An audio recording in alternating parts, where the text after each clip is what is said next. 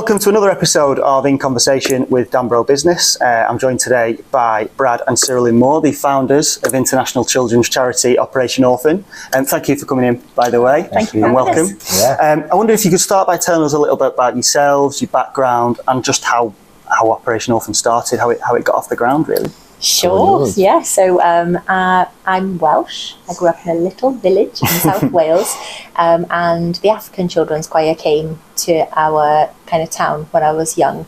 And I remember that had a massive impact on me, just seeing that there were people that were, you know, living with no parents, nobody to fend for them. Mm-hmm. And it just really kind of struck a chord with me. And um, yeah, I had various just different, I was just searching to see how I could possibly help these kids, you know. So even from a young age, I was de- determined that when I grow up, that's what I want to do.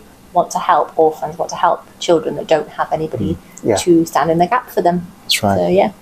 And I was born and raised in Zimbabwe. Okay. And uh, for me, I had a, a, a, real pivotal moment in Moldova when uh, in my early twenties, and just saw children that had been taken from the sewers of Chisinau and were given a new home. Mm-hmm. And I happened to just have the privilege of being a witness to that. And okay. something really snapped in my heart. And I kind of made a promise there that I would, that I would, I would be part of helping children like that, you know. And obviously, nice. growing up in Africa and seeing that side of things was, was it all just kind of came together. Yeah. yeah. And uh, what took you over to Moldova in the first place? What, why were you there? It was uh, just after, you know, um, the com- countries in the US sort of kind of broke up, and okay. uh, people were going in and finding situations where children were real in real difficulty. Mm-hmm. Um, and went so, as a volunteer, and went as a volunteer to go and, from Lytham. From Lytham, yeah, yeah, wow, yeah, yeah, yeah, local were, connection. Yeah, yeah, there were lots definitely. of people from this area. Yeah. You all went together. I remember I we didn't did. go.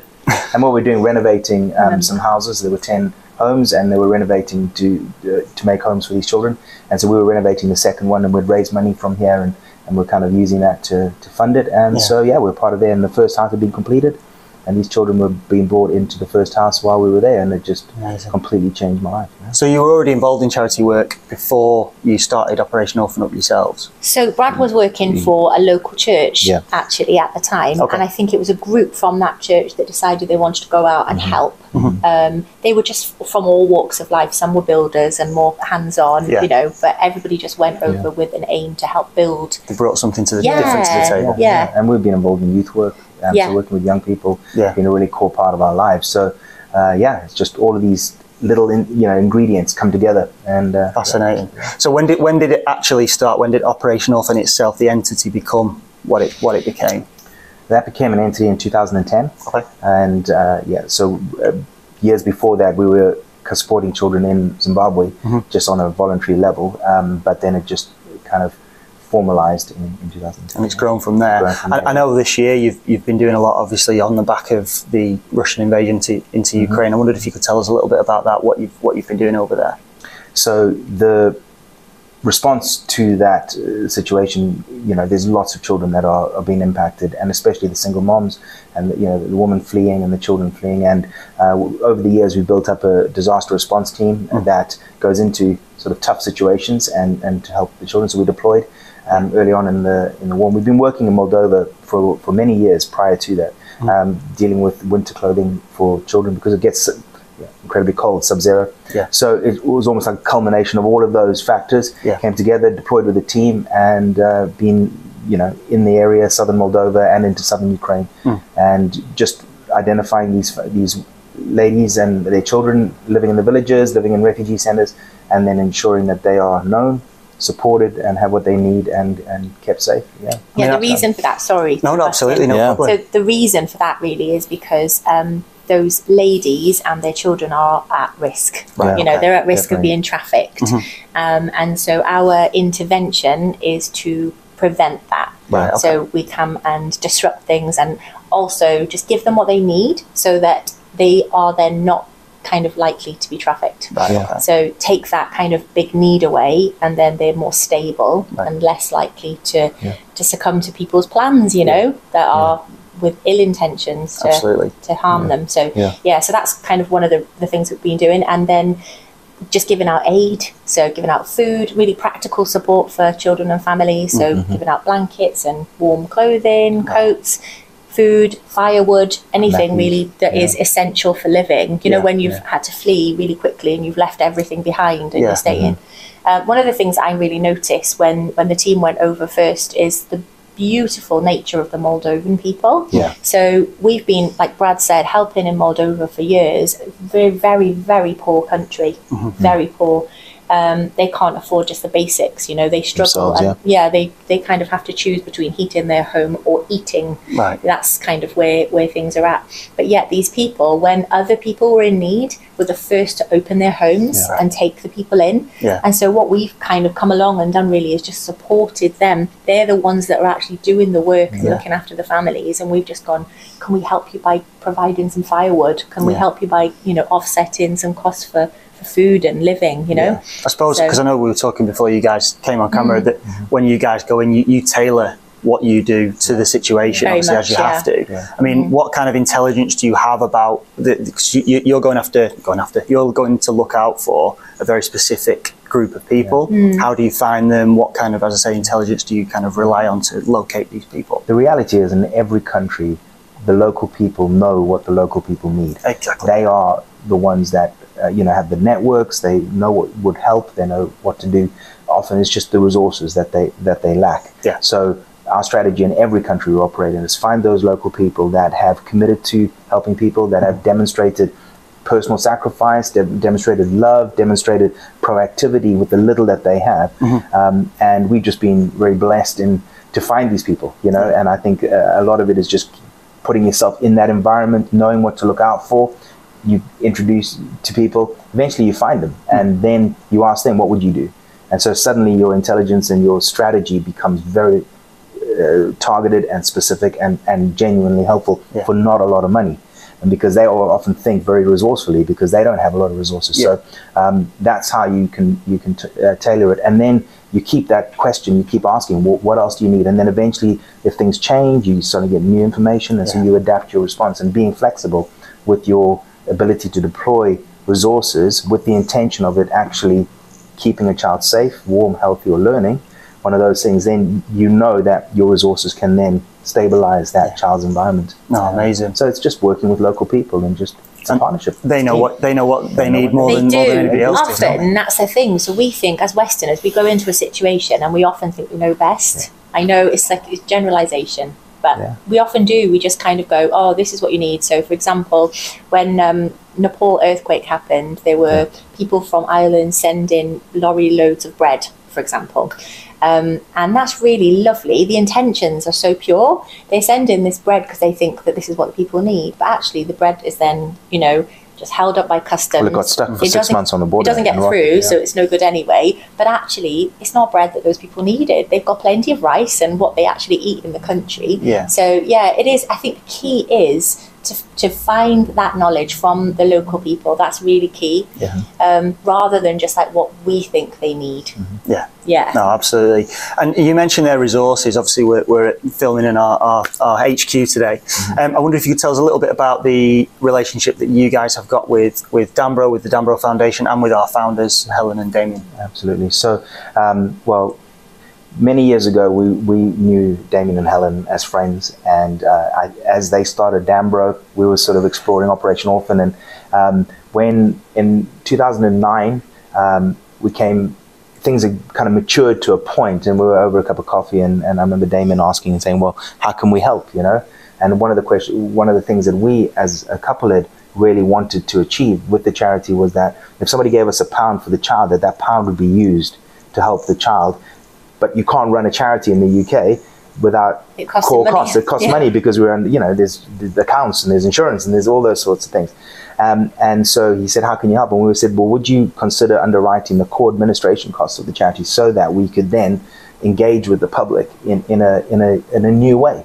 Um, and they agreed. And so it was that agreement many years ago that allowed us to incorporate and then to to um, to grow that um, our interface and then our uh, you know sort of work around the world. Yeah. Um, and yeah, and the foundation, the tran- you know the foundation came along and transitioned from Damien and Helen, picked it up and have main, you know continued that uh, incredible Yes. support. Yeah. And so it's something that is an incredibly unique model. Yeah. It's a beautiful way of how business and, and charity can work together and everybody stay in their lanes. Yeah. You know, it's like actually the more successful we become is it's because of our uh, partnership. Mm-hmm. Um, and so that relationship has, has developed and grown Yeah. and the impact across the world is a shared experience. We share it together and that is something very, very special. and as yeah. Danbro has grown, Yeah. Operation Orphan has grown, and so Yeah. it's been Yeah. brilliant actually to Yeah. see that. And it was really important for us because we wanted to be able to reassure the public who are concerned about charity. Yeah. And you know, there have been some stories that have hit the headline, which puts charities in you know under the spotlight Mm-hmm. and. And rightly so, and I think people do need to be accountable for their actions. But Mm-hmm. I think it, what that's done is sort of reduce people's trust really in, in the Mm-hmm. charity sector and where their money's actually going and cause people to think more about giving. Um, and so actually being able to say that 100% of your, your donation is going to help the children Mm-hmm. Yeah. is massively empowering. Yeah. And it just helps us to show people that we are trustworthy, you Mm-hmm. know, that we have integrity and that when they give us money, that is actually where it's going and they will make a big difference. So it's Mm-hmm. Yeah. a fantastic thing to be able to say, and we are so grateful, Grateful, yeah. for Danbro. No, well, I know that See, feeling's yeah. reciprocated. I know everybody here. We're very proud to, Yeah. to support your charity and what you guys do. Yeah. Um, I mean, on a, on a personal level, a lot of people have got good intentions, have got ideas of going into into what you guys do, of, of supporting people who are less fortunate than, than themselves. Why do you think that you guys have been able to drive that and actually turn it into your career, as it were? You've, you've it's your life's work now. I'll give you um, sort of a, a, a timeline, you know. So when we, both of us came to the, the commitment to help children and orphans separately. with- Independently of each independently other. of each other. Yeah. So when we came together, we were in Uganda um, and we were trying to ask this question, do we set up a charity? Do we support another charity? How do we outwork this? Um, and so, from my perspective, having grown up in Africa, I saw so much misuse of international funds. I saw how international money was used as political weapons. It was used as, you know, driving foreign policy and those things. And actually, like 10, 20% of the pound Yeah. was actually benefiting the child, and the rest of it was just getting squandered. And one of the things that I felt was, is there, there there's got to be a different way Mm-hmm. because donor confidence from, from the all the money that was raised in the 80s and the 90s, and you- people are like really skeptical about where my money goes, and rightfully so Yeah. because I witnessed it on the other mm-hmm. side. Yeah. So that was one of the And ethics primary is really and ethics, important yeah. to us, really. And so one of the that was one of the primary reasons why we said let's go ahead and try and model something. Maybe that's a bit different. Is it possible mm-hmm. to do this? That was the question. And then in that same trip, the hundred percent promise we felt was was was needed to be there for donor confidence, which meant we couldn't incorporate it. So for eight years, we supported kids in Zimbabwe with vol- on a voluntary basis, and that was a huge test in. Do you really believe in this? This is before the This charity. is before the charity inc- Yeah. incorporated. So this is before that conversation with Damien and Helen. It was, are you serious about this? Are you willing to fight and uh, you know and and you're only able to do this much because your infrastructure is not there and we we really tried. So it was a real test on our character while we were working, um, and so the the birth of Operation Orphan, there was a decade. Are you with me of real Experience. testing and experience and testing why set up your own charity? So, what are the complaints of donors? How much how much does the directors get paid? How much of my money goes to um, you know to helping the children? What about our children here in the UK? So we try and look at what are the complaints of somebody who's worked hard for their money and wanting to give it to charity, who should be a, a faithful steward of that and respect that hard-earned uh, money given for the benefit of that child. And as a charity, you should be a good custodian of Yeah. that. Um, and so all of these questions were tested, and you know, in our character and our commitment, and and then also Damien and Helen putting their trust that we would steward that. And so it's built. Um, and even for us, we did it voluntarily for years, and it was Damien and Helen that came to us and said, "Look, guys, it's growing. I think you guys need to Step up. and come come Yeah. part time into it." So you know, where, where we are now is not be. Our motive was never to get a job. Our motive was to help the, the children, Yeah. and we've had the privilege of being supported by amazing people um, Yeah. who believed in that call and joined us on that call. Do you mind answering those questions that you asked? Because I think that would be really useful. You know, you just asked about three questions, and Yeah. these are the complaints of people. Yeah. Do you want to just explain Yeah, so, how we've actually? um, So how do you, you know, get? you know, someone says to me as, as as directors, how do you get paid? Well, we get paid from a foundation that completely understand what they're giving. They know how much we're earning, and they are happy with what we're what we're mm. earning. And it's covered by a board, and it's covered by founders. So everything is transparent, and it's it's not excessive because mm. so that that's the accountability of how much mm. we earn. Yeah. Um, secondly, how much of your money goes to help the children? Well, we can say 100 percent because of this separation. You know, because we've uh, we've identified what core administration costs are and what um, what the costs are of supporting that uh, care structure around the child. So this is really important. We don't give money to the child.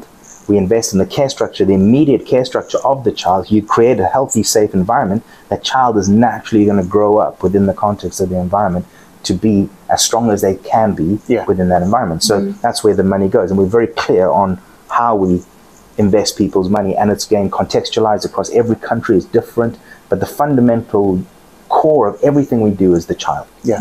Um, and then what about our children in the UK? So um, A lot of people used to say that, Yeah. you know, you're helping internationally, really? that's all Yeah. great, but what about Yeah, what about you hear that a lot, and so don't we were quite we were patient with that because there was a lot of foster agencies and you know adoption agencies and you In can naturally in the UK you can naturally try and duplicate and one of the things we look for are gaps in the care structure so we wait wait wait and eventually this um, project came up called forget me nots and um, what that has evolved into is um, basically working with social services and they tell us look we're going to the kid's bedroom if we don't address these practical needs then these there's going to escalate and the children potentially could go into care. But if we can mitigate it now, they, we could arrest that fall.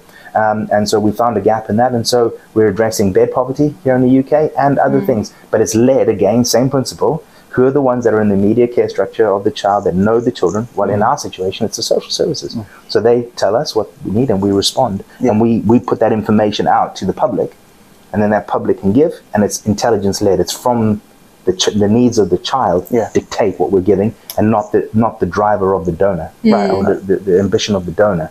It's the other way around. And Yeah, what's yeah. brilliant about that project is that so many children that could have been removed from their families, Yeah. families who love them, Yeah. but just, you know, they weren't in a position Yeah. to be able to give those kids practically what they needed. Yeah. So many of those children now are thriving and they've Yeah. been taken off of the register, so they're not even being Yeah. looked at Amazing, anymore.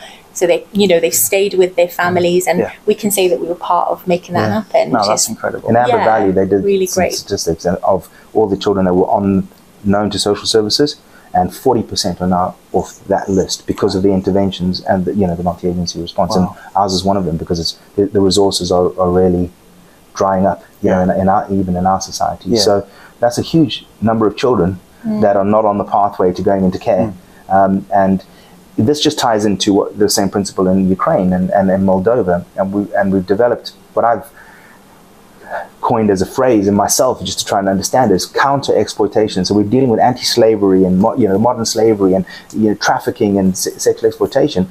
Well, the question is why do those people end up there? And often it's because their resources or there's a need that then makes them vulnerable that somebody takes advantage of. Yeah. So if you can counteract that, then then they're less likely to go into that world. So Yeah. um, that works here in the UK, works overseas, um, and even in county lines. I spoke to a police inspector, and he said to me that one of the reasons some kids get caught up in, in county lines is because maybe their mom needs they, there's a bed or there's something practical at home, and they can, this is an opportunity for them to earn money. Yeah. So so this sort of proactive, preventative um, approach Yeah. eliminates the potential, you know, a number of young people that potentially could end No, up absolutely. in It that sounds bracket. so it's powerful. effective. I think It's global. going slightly back to um, what you were saying about obviously with the cost being underwritten Mm-hmm. nowadays obviously finances are tight across Yeah. the board Yeah. Mm-hmm. um, the cost of living things are things are getting harder how do you communicate what both yourselves earn and what the what your staff earn Mm-hmm. with the people who are donating the money how do you how do you sort of because it must be quite difficult Mm-hmm. as you've mentioned with that from a charity perspective when you are effectively still running a business whereas with a business you wouldn't have to justify that to, Mm-hmm. To Yeah. anybody Well, every annual return, every annual report that we give, our salaries are declared around the Charities Commission. Um, we come to the Danbro um, and give updates, and there's you know the, that information is there. Um, Yeah. uh, Helen is on our board, so Yep. she knows exactly how much we're getting paid, and I if there was a problem, quite a so there- there- there's a lot of transparency. Um, and so that would be our core costs, and then the project costs. We work on a real living wage basis. So staff, and then obviously just smaller increments. Yeah. So we try and make sure that from a staffing perspective, salaries are not exuberant. Are you with hmm. me? And anybody asks, that we're we're open book. So, and I say that to any corporate clients, anybody we engage with.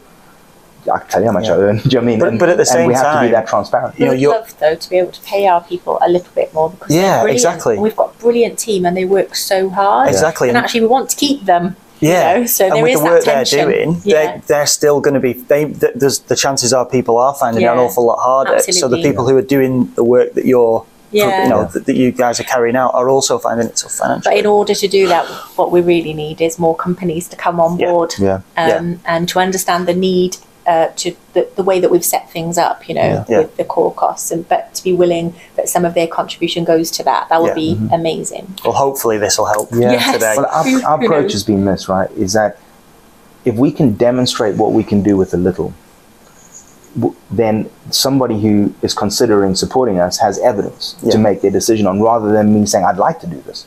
So that's how we operate. We did it small, and everything has has grown from that. And there's a, now a, a data. There's like an evidence base. So if somebody wants to know how we how their funds will be steward, stewarded, then then there's the evidence there, and that's how our approach has been to grow and, and engaging with new companies. So um, yeah, that's so we're just going to carry on doing what we're doing, and if people want to help, that'd be be great.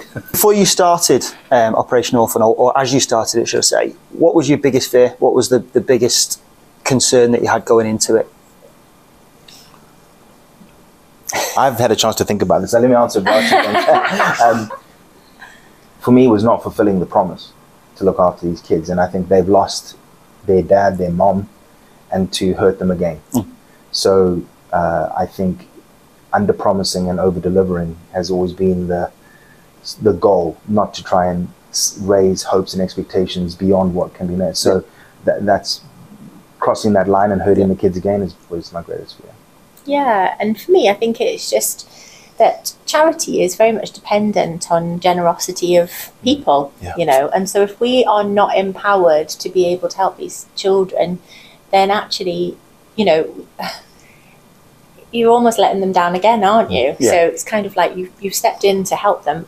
Our heart is to help them long term so that they can grow and become adults and thrive. Yeah. Um, so I suppose my fear is that we wouldn't be able to sustain our help, and so therefore we would, you know, be letting letting them down. Yeah, absolutely. Mm. You, you mentioned as well a, a, little- a little earlier about um, ethics Mm. and com- the, the culture of, of the organisation as well. How do you sort of drive that forward? How do how do you maintain it? How did you establish it in the first place? Obviously, you guys have got such sort of big personalities and, and warm personalities, but other people coming into the organization organization may not have. So Mm. how do you kind of manage that internally? I think that's something we are have are facing and have faced just in recent times as the team have grown Yeah. um, in the in the UK. Uh, so what we did, we, I was privileged to have a bit of consulting from uh, Deloitte's human capital team, Okay. and they and I kind of asked that question about how do we how do we grow, and one of the things that they came back was was a purpose statement and a purpose narrative, and how you how do you make decisions, you know, so to achieve your your purpose, um, and and putting that down, and, and, and so the last 10 well 20 years was, was an opportunity for us to extract the principles okay? Well if you're faced with this what's the principle here? Um, and the fundamental thing in everything we do we've got a big board a wall of all the kids faces or you know some many of the kids faces. And we just why do we do why are we here? And it's for them. So everything emanates from that that child um, and some fundament and how do we keep them safe warm healthy and learning? And then there's principles around how you deal cross culturally different countries different you know there's so many front lines that are so different um, so we put that down now and that sort of handrail was was really helpful. And now we're beginning to um, steward. And the other thing that has come recently is um, just the understanding of as leaders what are we to do? Or, you know we to drive you know sort of model are we a pyramid upside down pyramid whatever? And just something that came to me recently was when you build when you build a building the first stone that goes down is called the cornerstone. And that cornerstone aligns everything off the foundations. And our job is to be that is to make sure everything's aligned and if there's a new room to be that cornerstone and say right this is how you build off and then to empower other people to play their part Yeah. so that model is um, is something that you know we You're are trying to emanate in place. and but also the plumb line and the direction Yeah. and then that room is designed to look after the child because that's our purpose Yeah. um, so th- these sorts of things are, are helping us as we're growing and um, i am just so proud of our team they keep us online, man. They're like, they come back, They man. do. These kids know this is this decision. We need, we can't do that because Yeah. actually it's going against what we what we've we've said. And we're like, okay, well that's that's out Yeah. the window. And Yeah. and so we're all stewards. Um, and the heart is to be not come at as a project or like we- they're they're a number. We are family. Mm. So this, if you build your, your culture around, we are putting a parental structure in. So who are the people we wanting to relate to? These are people that are with us who get what it is to be a father and a mother. Damien and Helen get that. Yeah. And so that's why there's this long-term relationship because together we can help a generation grow and many generations to grow up. Um, and so that's that's sort of the those some of the key things that, that are there. Um, But it's a new area we're going into. But Yeah. I'm really proud of the team. We're, Yeah. we're doing good. No, fantastic. And I think you guys obviously are, are integral t- to what happens within the charity, but how how reliant is the charity on you, if, if that makes sense as a question? If, if you guys were to step away, would would Operation Orphan continue without you, do you think, or would would there need to be a sort of transitional phase? I suppose as well, do you have an exit plan? I'm building that exit plan. Okay. So that whole point of the the principles and articulating that and bringing people into that means that we're custodians of a vi- of, of a vision Exactly, rather yeah. than it being around our personality. But and that's one of the hardest things as founders transitioning to the next group of people is um, how do you how do you do that? And so definitely putting that in that purpose narrative, talking about it is, is saying to people, let's go back there to make our decisions. Is is this decision reflective in this these goals? And if it is, great. Um, and and then let's go ahead with it. So uh, we are, I de- on a personal level, I'm definitely trying to plan um, my way out of it. Yeah. Um, and the the reality is is that the work that's been done by Operation Orphan is, is done by hundreds and hundreds of people across the world. Yeah. Okay, we're not doing that. We just happen to play a part Yeah. and that interface between the people that have and want to help Mm. and the people that are wanting to help but don't have. Yeah, you know what I mean? And uh, for the for the and we're all committed to the child. Yeah. So we But it would definitely go on without us, and, and for sure. yeah, and that is Yeah. that's what we're intentionally building in so that it does. Yeah. I think that's really encouraging f- for people to hear. I mean, talking about you guys uh, personally, obviously with your til- with your skills, with your talents, with your sort of ambition, you, if you don't mind me asking, you could have both made fortunes. I'm assuming in a in a corporate environment. So, other than what you actually do on a day to day basis, what what's motivating you to to keep going? What how did you sort of come to the decision to to leave that Mm. path behind and, I think and it's choose a different? values, you know. We just in our early years of marriage, we talked a lot about what our values are Okay. and what kind of like family we wanted to have, and mm. you know where our emphasis is, and it's on the intangible stuff. Yeah. Really, it's the stuff that you can't quantify. You know, we want to make a difference in people's lives. We want to leave a legacy behind us, Yeah. and I think that would be my answer to that question. Yeah. No, absolutely. Mm. And my answer is I made a promise in Moldova that was so deep that um, I I know that if I'm an old man looking back on my life and I haven't done my best to try and fulfill that promise, Yeah. then there will be a big hole and a big, and a big lament in my life. So um, these things come, you know what I mean? And I didn't ask for it; that happened, you know. And and so you respond to it, um, and you know, there's a from a belief system, you know, and from my values, it's uh, Mm. those are what motivate me, you know. And so then, yeah, you steward it as best you can, and yeah, here we are. Yeah, and also I was a teacher before. Okay. And um, I remember seeing quite a few children who had parents who didn't spend any time with them.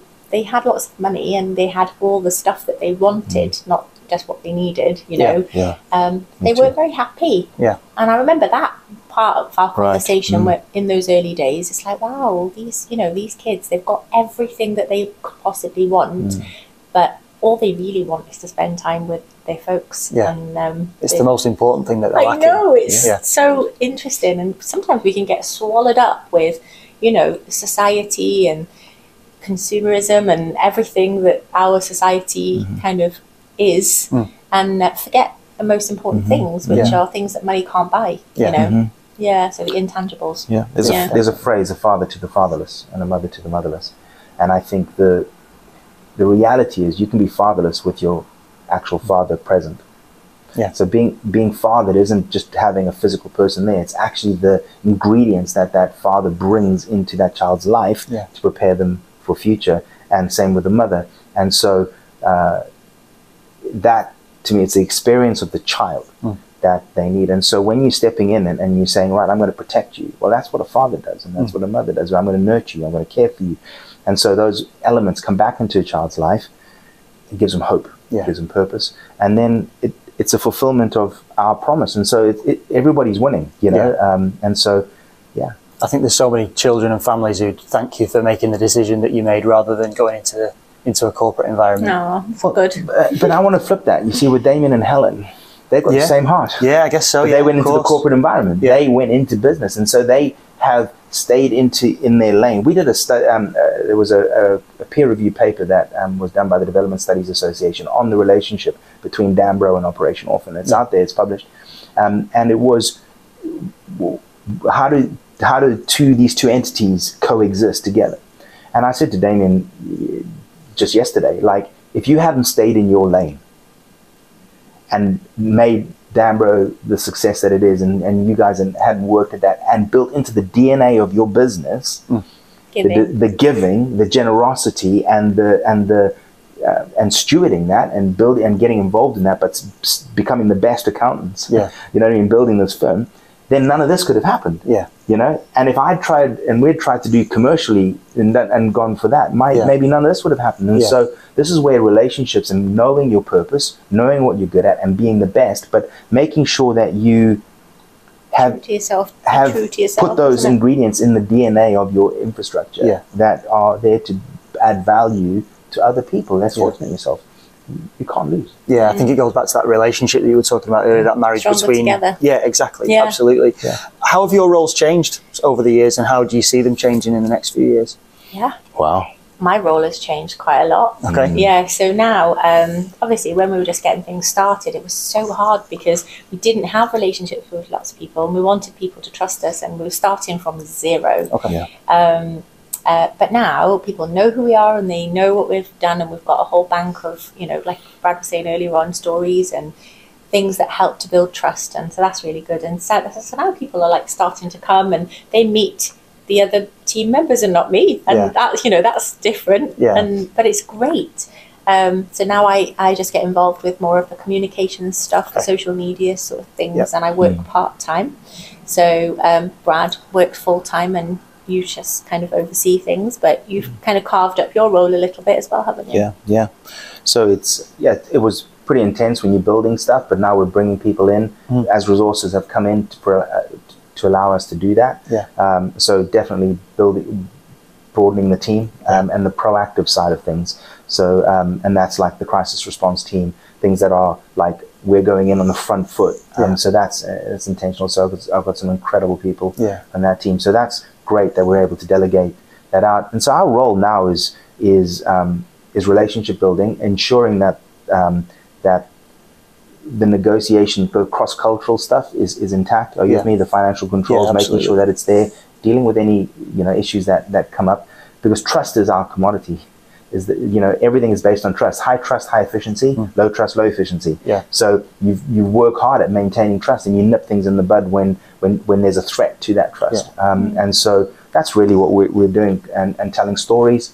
Um, and Syl's incredible at, at her social media and, and telling stories in Yeah. a way that people understand. So that's a huge gift that she has. Yeah. Um, and so that's where we, yeah, that's where we're at. And there's guys that are delivering some really Yeah. tough stuff. We're dealing with moving heavy items and beds and going into children's, you know, Really it- it's practical things. practical things. It's you know, it, there's a lot of work, boxes, lorry loads of clothing, and Yeah. you know, and all that sort of stuff. It's it's hard work, but the volunteers and the companies that are getting involved is just it's, It's really incredible. so really, it, isn't it, it? it's I was going to say, it must make Very you humbling. incredibly proud to watch other Yeah, people it's carry your vision forward and, Yeah. and deliver on your Absolutely. behalf as Yeah. well. That's what I feel like we're safe for the future because there's so many people that are involved because they want to help the kids, Yeah. and we've we've made it in the about the, children. Yeah. It's not about us; it's about the child. So it's gonna Yeah. it's gonna carry.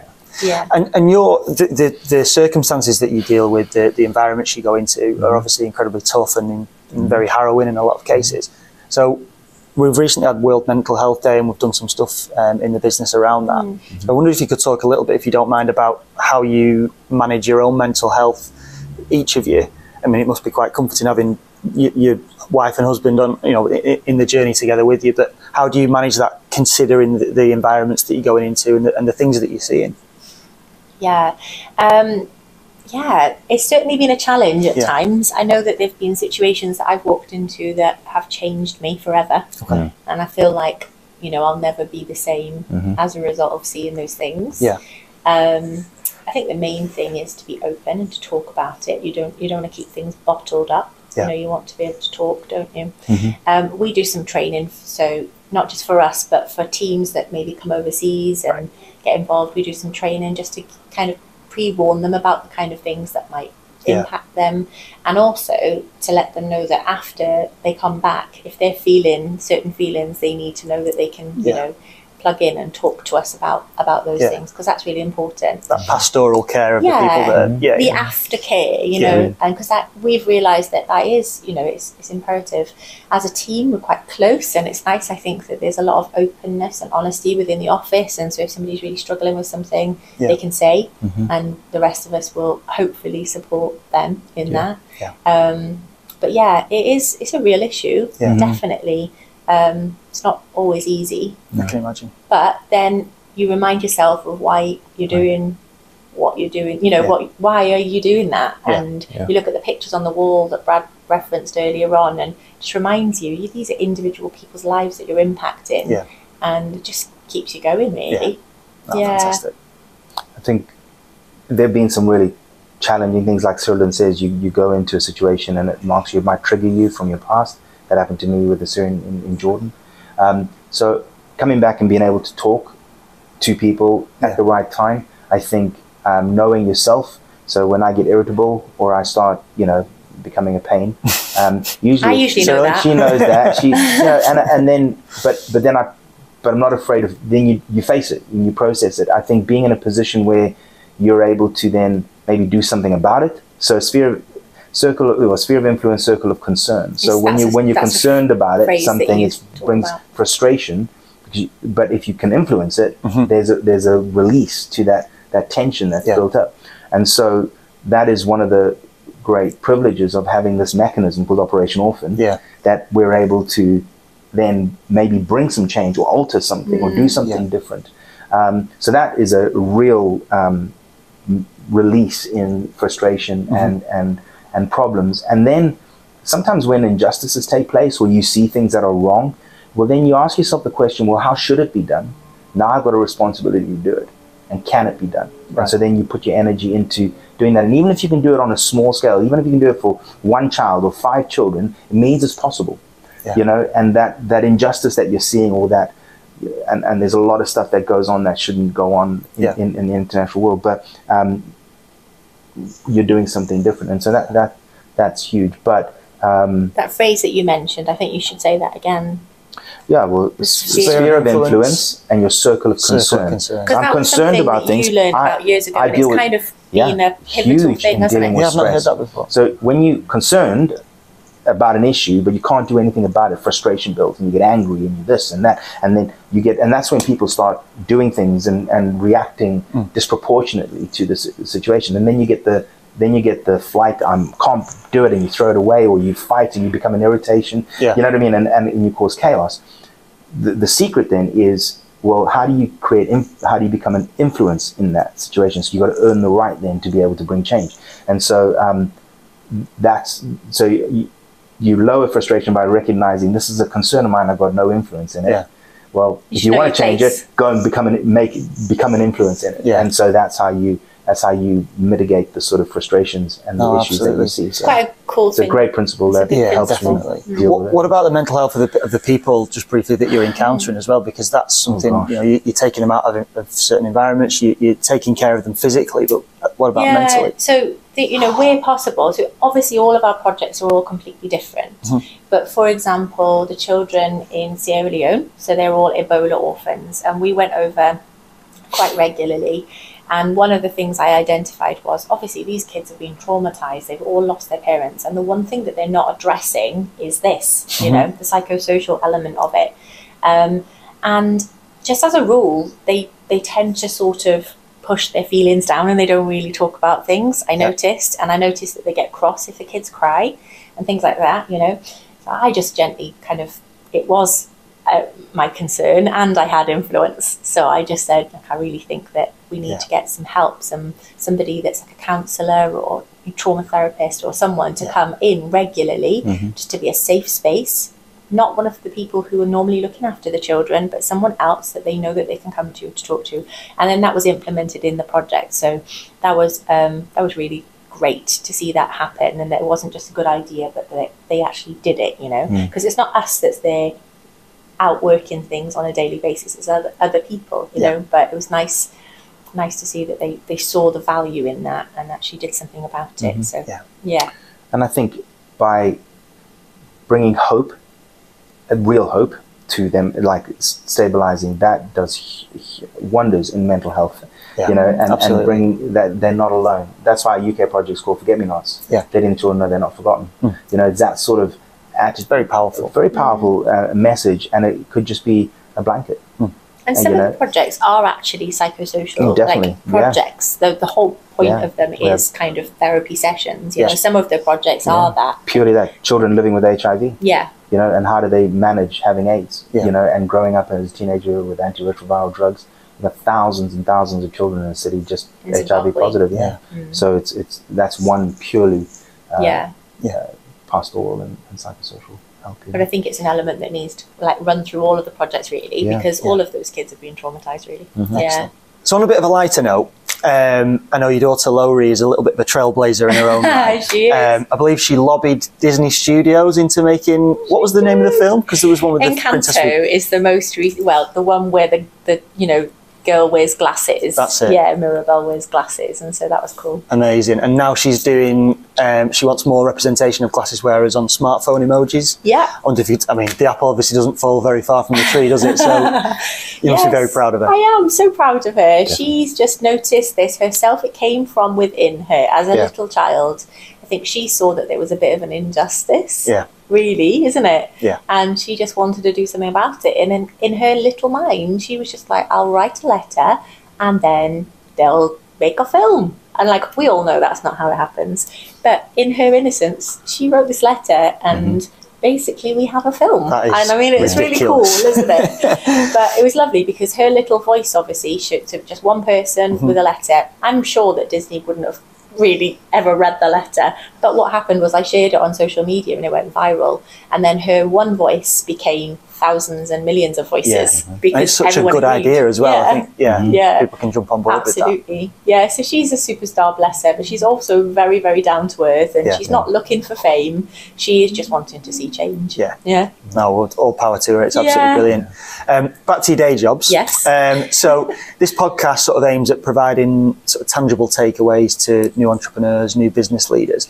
Um, and I wondered what sort of um, parallels there were between what you guys do running Operation Orphan and what parallels there are to, say, Helen and Damien running, running a business and what advice you would have to, to entrepreneurs in, in that regard. Okay. Um, so one of the things, if you're going to lead, you've got to be prepared to do. Mm. So in everything that we've developed, I we've crafted it, we've done it, we've got our hands dirty, we and and you can go through that full development cycle yourself. Um, it means you have an authority then to be able to lead people because you understand what they're going through.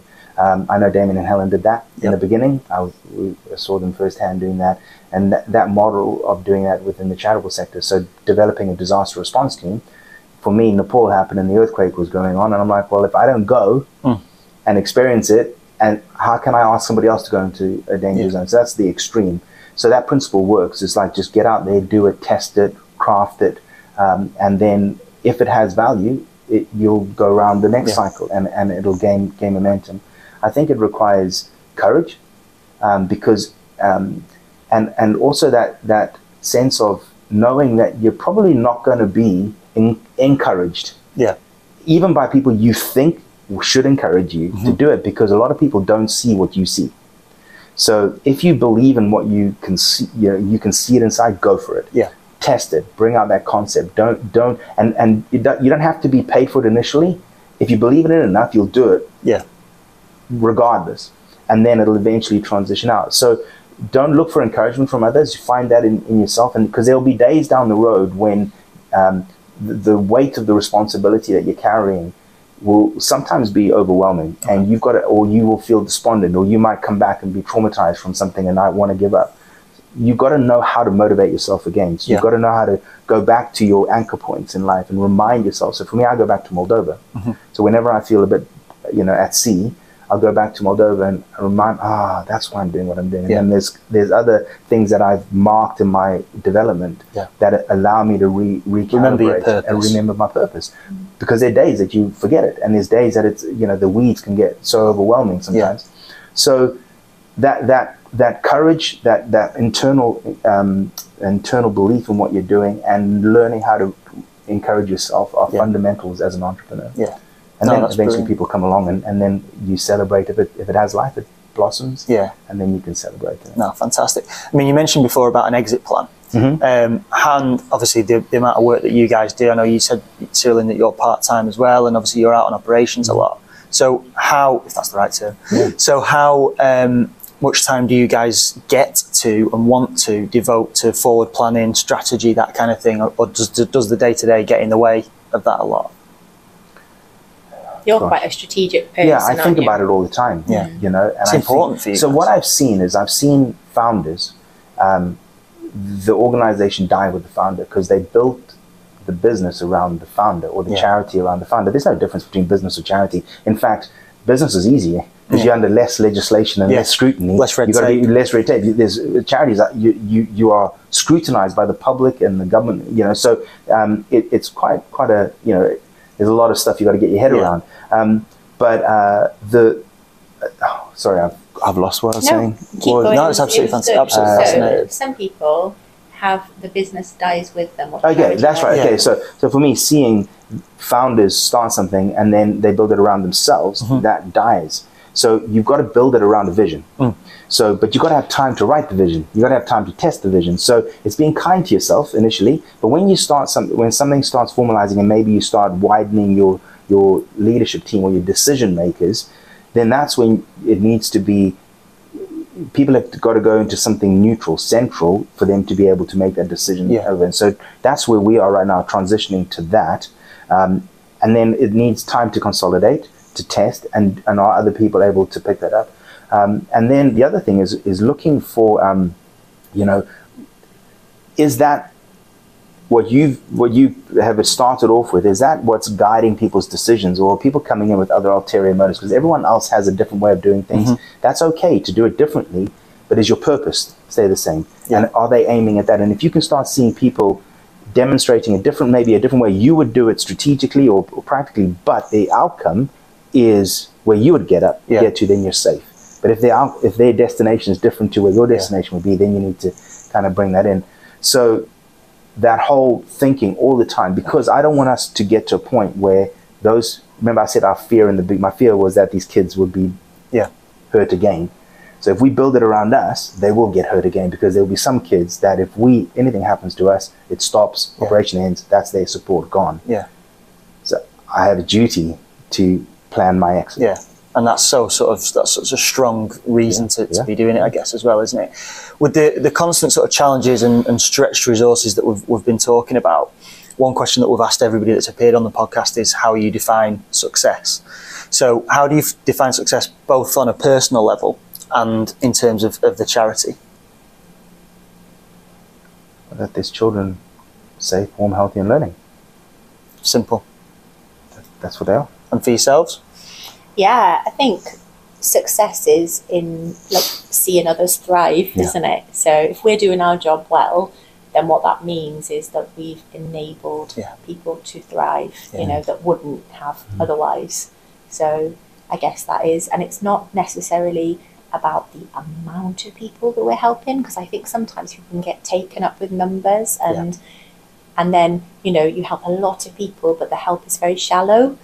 I think what we do mostly is quite deep. Yeah. Um, we penetrate quite deeply um, into uh, really helping people get on their own two feet. And Yeah. so, yes, we, we could just count numbers and we could say, oh, yeah, we've given coats to thousands upon thousands of people. Yeah. But that's, you know, that's a small thing. but more than that, I think we're helping people holistically Yeah. um, to grow up and to be safe Yeah. and to Mhm. have access to education and have food and have healthcare Yeah. and and all those things that we can kind of take Yeah. for granted a little bit, but Yeah. actually they're definitely not things that other people take for granted. And I think having such a simple, powerful mission must make it easier to bring people on board with you. 'cause It's, it's all it's pretty self-explanatory what you guys are doing, and it's it's it's never going to not be needed. It's such an amazing Yeah. service that you you provide.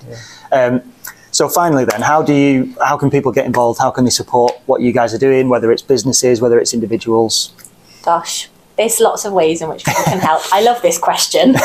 Um, there are so many different ways. People might want to help um, us with our core costs. Like we were talking about earlier on, we give 100% of money to help projects, but we actually need money to fund what we do. So that is one way that you know people could help, or they could help by giving a donation to help us help the children, um, which could be a monthly amount, and they could become part of our Keep a Child family, or it could be a one-off donation just to help us.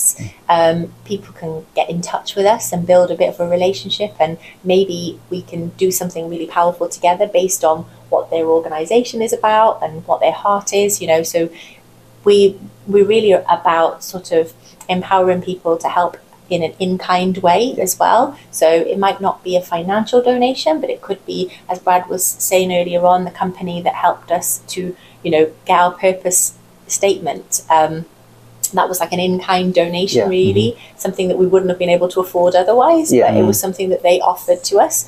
We have um, Media Collective who design our newsletters and our literature and stuff, and they do that for free. So that's their contribution to us. So instead of it costing us money to produce those things, it costs us nothing. Yeah. That's their way of helping us. So in-kind donations are very much welcome, absolutely. But yeah, so you can donate, you can set up a monthly standing order, you can get in touch and become a you know a partner of ours, and we can do something really strategic together.